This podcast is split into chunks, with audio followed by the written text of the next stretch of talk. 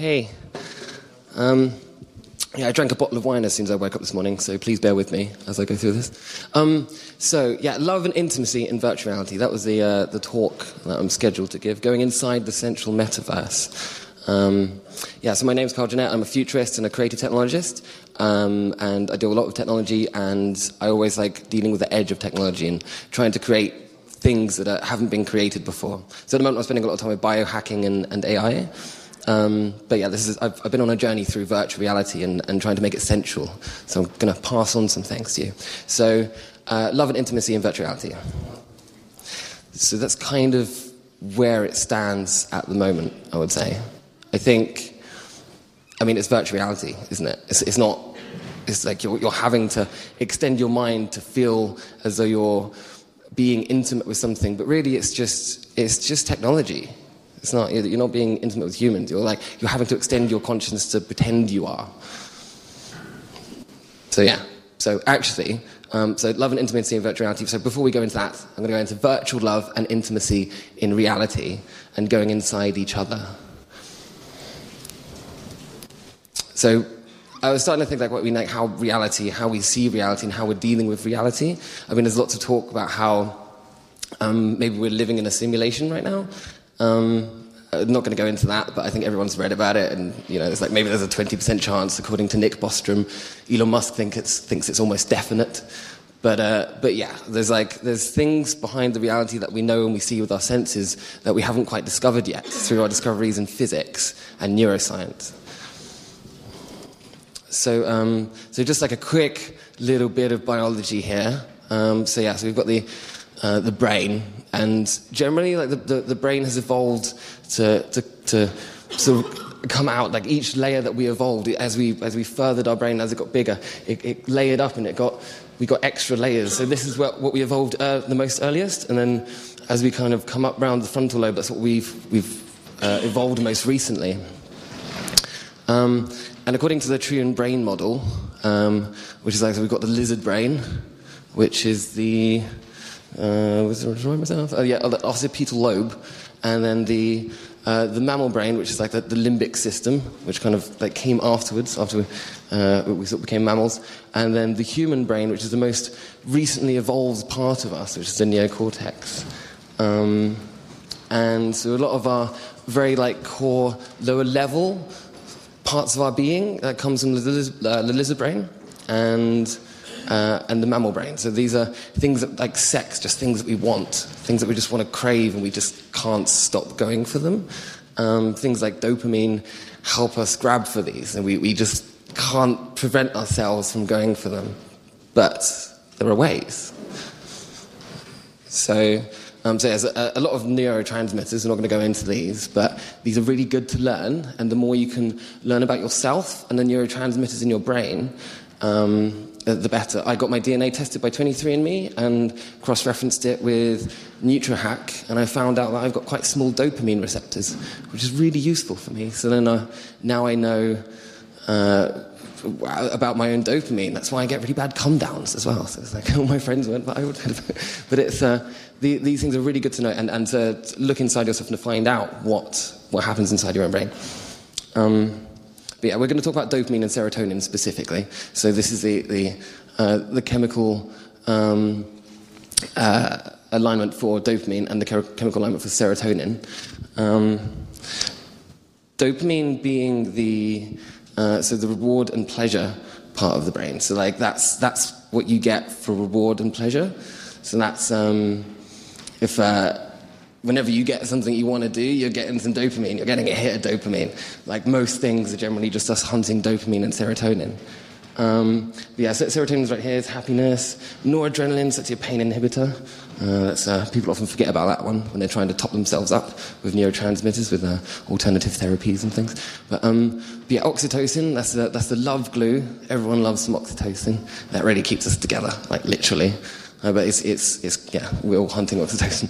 But dopamine has, has such a core part on all of the parts that we're hunting for in life, really. Know, we're not hunting for any of that. We're trying to stay away from cortisol. Fuck cortisol. Know, it's like uh, we're always trying to get rid of that as much as we can. But we, so it's a requirement to, to, get us to stay away from things like that sadness, shame, disgust, anger, fear, to, to stay away from the things that we don't want to be near. Um, yeah, so dopamine levels. Uh, so here we can see uh, food. Um, so we, we got up to like a, a 150 basal output. Um, and sex gives us 200. So, like, you can kind of see it's the same pattern how um, sex is quite similar to food in terms of dopamine. So, we're getting the same kick, and we'll, we'll hunt for this when we're, going, we're chasing for sex. Um, so, you see, like, female presence. This is particularly a male that's, that's uh, getting this dopamine hit. Um, but then when we look at the effects of drugs on dopamine release, so amphetamine, that's going right up to 1,100, which is like, whoa, it's not really good for your dopamine receptors. Uh, cocaine, that's like 350. Uh, nicotine, that's basically the same as sex. There's that, that dopamine again. So you can see how like these very addictive drugs are kind of the same as sex, and how we can constantly want to keep fighting for this like physical dopamine release that we get with sex, although very physical sex. Um, so yeah, chasing the dopamine. So as you can see, this is a um, this is a roll of meat uh, searching for someone on Tinder, and always always flicking right because they're just looking for the dopamine. Could get dopamine from any one of those faces, couldn't you, Mr. Meat? But that's that's the thing. It's always chasing for dopamine, and uh, that's something that a lot of us sometimes chase for if we're not trying to take control of maybe our lower sort of active limbic system on our lizard brain. Um, so the thing is, when you're chasing that, it equates to masturbation, I believe. You know, it's you're, you're kind of really just kind of, you're both chasing for the dopamine for yourselves rather than actively, really compassionately trying to understand each other's bodies and, and get within each other's psyches. Um, and that, that's one of the problems of just chasing that dopamine. So what one was one of the ways like a, sort of to get around this in like a like a modern way, if, if like you want to be able to see your way through this, it's like a bit of sex, sex hypnosis or magic or tantra. Any one three of these pathways can show you avenues to um, other ways of, of compassionate sex and deeper understanding of each other. Um, I, I, totally recommend going to like a class of any of these things if you can ever get a chance. Um, but yeah, with, with uh, sex hypnosis, you can, with through breathing and blood alignment, you can move blood to certain parts of the body that they wouldn't, it wouldn't go to as much. Um, so here we've got the temperature of the human body in different emotions. Um, as you can see, happiness is like very, you've got like a, a warm temperature everywhere. Depression is like a, kind of, a, it goes down. So this is like, um, so like blood flow and, and temperature of the body. Um, and you can see where it, it, goes to the different blood flows. And this is the subconscious deciding to do this. Like this is happening. This is your brain deciding to do this, right? This is your, this is, it is you doing this, but maybe your like conscious isn't quite aware of it. But you can tap into that. So, like directing blood flow. So, um, there's a, a, way of directing blood flow to your hands. If you, if you really focus and meditate into, into parts of your body, like into your hands, you can make your hand become warmer. You really have to like focus and meditate. You can feel like your, your, your hand becomes warmer. It's you, you focus and it becomes more sensitive. Um, so there's a thing like a Tummo meditation, which is um, a oh, was a, Tibet, Tibetan form of uh, meditation, and the Tibetan monks who actually melt snow. I mean, he's not Tibetan. It's uh, um, uh, Wim Hof, and he's quite famous for doing Tummo meditation. He's like called the Iceman. If you've ever heard of him, but um, they can, they can melt snow around them just by meditating, and they can stay in minus 27 degrees for like an exceedingly long period of time just by keeping their body warm and, and pushing out to the outside of their body to, to keep the insides hot. And it, this is like a, them sort of tapping into their subconscious to do that. So blood flows differently for different people. For, for men, it generally goes down to the, the groinal area, and it, it goes down south. Uh, for women, like uh, when, when sexually excited, that is, uh, for women, it's, it's often up around the chest and around the breasts and around the heart. And that, that's quite often, it's quite often just a way that how, where the blood ends up flowing in, in, in uh, sexual excitement. And so there's, there's a method for doing that, which I've, which I've done, and I think it's really great. It's a little bit of like uh, sex hypnosis and sex magic. But, um, but from alternate breathing back and forth and, and meditating with each other and Im- sort of imagining energy flowing from, from the female downwards. It can be like two males or two females, but, but the person that's on top, the energy flowing downwards and then out through the groin and up through the male and up out, up through the top of the head and then coming bound through the female. Because quite often there's this idea of energy coming back in reverse and this feeling of like, like the male sort of giving into the, into the female. And this kind of like sort of the sex hypnosis and this breathing, it's, it is, it's really deep. There's this thing that, you, you know, sometimes when um, you feel like you don't want to have sex but you just want to cuddle. Like this is the, uh, like the other side of it, really. This is like, um, this is like going deeper than cuddling. This is really, really getting deep and, and understanding someone. And you could do this with someone that you've just met, and you'd suddenly like get to know someone's energy and how they feel. And it is kind of like sex on drugs without the drugs or the sex. It's really cool. So I totally recommend trying out some of these techniques. Um, so yeah, prolactin. Um, that's uh, as you can see, there's like a so after orgasm, um, the dopamine sort of shoots down and then prolactin comes in. Um, and that can stay in for up to two weeks after orgasm. Um, and it functions to shut down sexual desire. And this is one of the things about abstaining from orgasm. It's actually quite good to do that. It's actually quite healthy for a period of time. So sometimes there's points where we just do it every day, you know. and I think it's sometimes it's nice to, to do that. Certainly as a male. Um, but yeah, emotional pullout.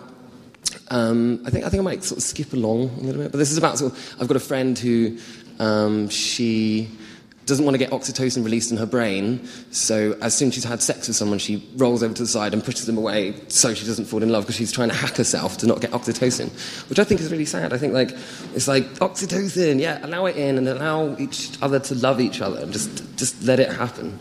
I think go deep with it and don't fear it. But yeah, so that was virtual love and intimacy in, in reality. So back to love and intimacy in virtual reality, going inside the central metaverse. So yeah, back to here. Okay, so now we've had a little bit of neuroscience. Um, so holoportation, um, as we know, that's a thing. It's like Microsoft have been doing things with like a, a videogrammetry, and there's sensors you can do it yourself at home with a Kinect, and you can get pretty good things. You can almost do, can do this live pretty much now as well, like at home. Um, so this will lead to things like Holo Tinder, which is going to be really beautiful. You're going to have a date with someone instantly, and then they'll be next to you on the sofa, and you can have a chat. And then you could date someone else, and you could pick someone else, and you could just keep on flicking through people. But you you could get this, this feeling of, of like eye to eye contact and seeing that you're, you're able to speak with each other face to face. And it's not quite the same as touching each other, but it's still, you can go quite far with that. But you know, it's, it's not quite there. So what we're going to need is body communication because that is so important, right? These guys are naked, they're probably dudes, and they're like, hey, how's it going? You know, they, they just do that. Like cats do that. We don't do that as humans. We're wearing clothes and we're like, hello, how are you? You know, but like cats are just naked and they're like rubbing each other, body communication. We're just not doing that that much as humans these days. Um, so yeah, so there's things like uh, the Tesla suit, which um, uh, is. So how long do I have, by the way? Is that ten more? Ten, ah, so it's plenty of time. Okay, so um, yeah, the Tesla suits, and that is um, kind of a, a haptic bodysuit, which uh, is potentially is supposed to allow you to feel um, each other inside virtuality. But if we watch a quick clip, and there's a lot of these things around now at the moment, uh, so let's skip through. Have we got any audio?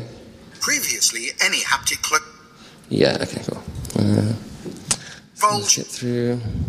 So we're going to get to the point where he reviews it and he wears it, and we'll get to see what he thinks. Red paintballs, it hit it prototype. It's fun. It doesn't feel as if I'm being hit by paintballs. It hit, it does feel like there's a little electric thing going off. So it feels better than a video game because it's quite fun to get a little pain here. For now, it feels like sort of sharp, maybe. Yeah, it just feels like there's a little electric sort of shock going on there. You were saying also though that I can get a hug. Yes. Yes. Right. So Give me a hug. I mean, we've only just met, Dimitri, but give me a hug. There you. Oh, I feel it, baby. I feel it. That was like no hug you've ever had, has it? Is that just the first stage of development? Exactly, uh, and uh, this is a matter of calibration. For example, the mechanics behind the hug is not just only you feel something. trying to get across is that it's um, it's uh, it's pretty shit and it doesn't really work. And that's the thing with these things at the moment. There's not we're not that far with. Um, oh, something back up. Ooh. Yeah, we're not that far with uh, with haptic feedback to allow us to. Um, to really communicate with each other, uh, I quite like the VR glove. That's quite. It's, it's, uh, I won't show the videos, but you can interact with each other and you, you feel the haptic feedback on the glove. That will give us another way to be able to interact. Um, but yeah, it's okay. I think I think the haptic it's okay. That's okay. It feels like this haptic is out quite soon. But I think really what's going to happen for us to really feel each other inside virtual reality is going to be it's going to come from ultra haptics, which is um, sort of haptic feedback with uh, with ultrasound. So the way that it works is uh, the ultrasound kind of comes up. And you start feeling it. So it's, it's using sound, and once you get a full room full of ha- like a ultra haptics, that's when maybe haptics will be good enough that we could feel each other inside virtual reality. But until we get to that point, it's just not going to happen. I, I don't. It's going to be an extension of virtual reality. You can do it with your mind, and you can extend it with imagination. But to really communicate and to be really genuinely, deeply intimate with each other through body, we're going to need ultra haptics.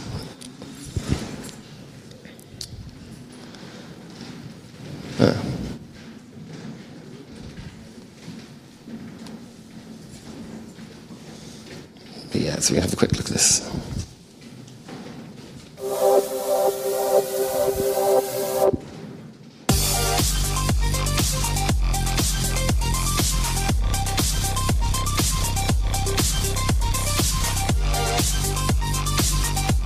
At the very beginning of this stuff at the moment. It's just being able to interact with uh,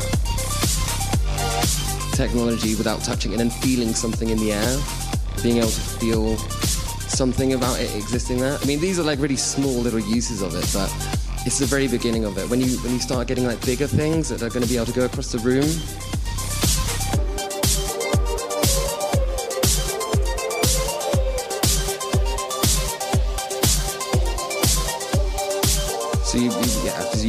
The things in the air. Um,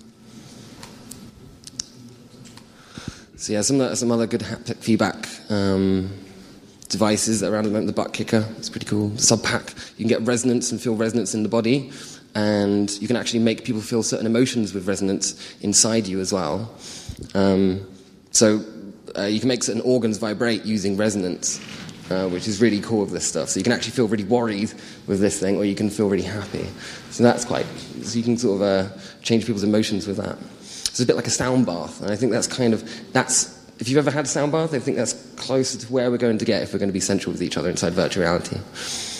Um, so yeah, coming to a bit of a close now, I think. So um, there's been uh, some sexual revolutions in history. There's the Indian uh, sexual revolution.